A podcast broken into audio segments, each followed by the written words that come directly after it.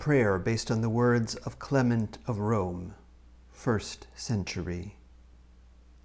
We pray to you, O God, be our helper and protector. Save the afflicted, have mercy on the lowly.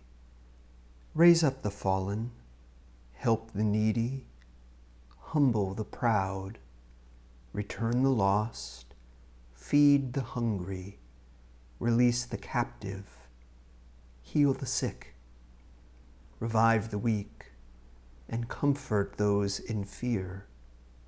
All this we ask for the sake of the world you love, and in the name of the one you sent to save us, Jesus Christ, our Lord. Amen. Be well this day. God's peace.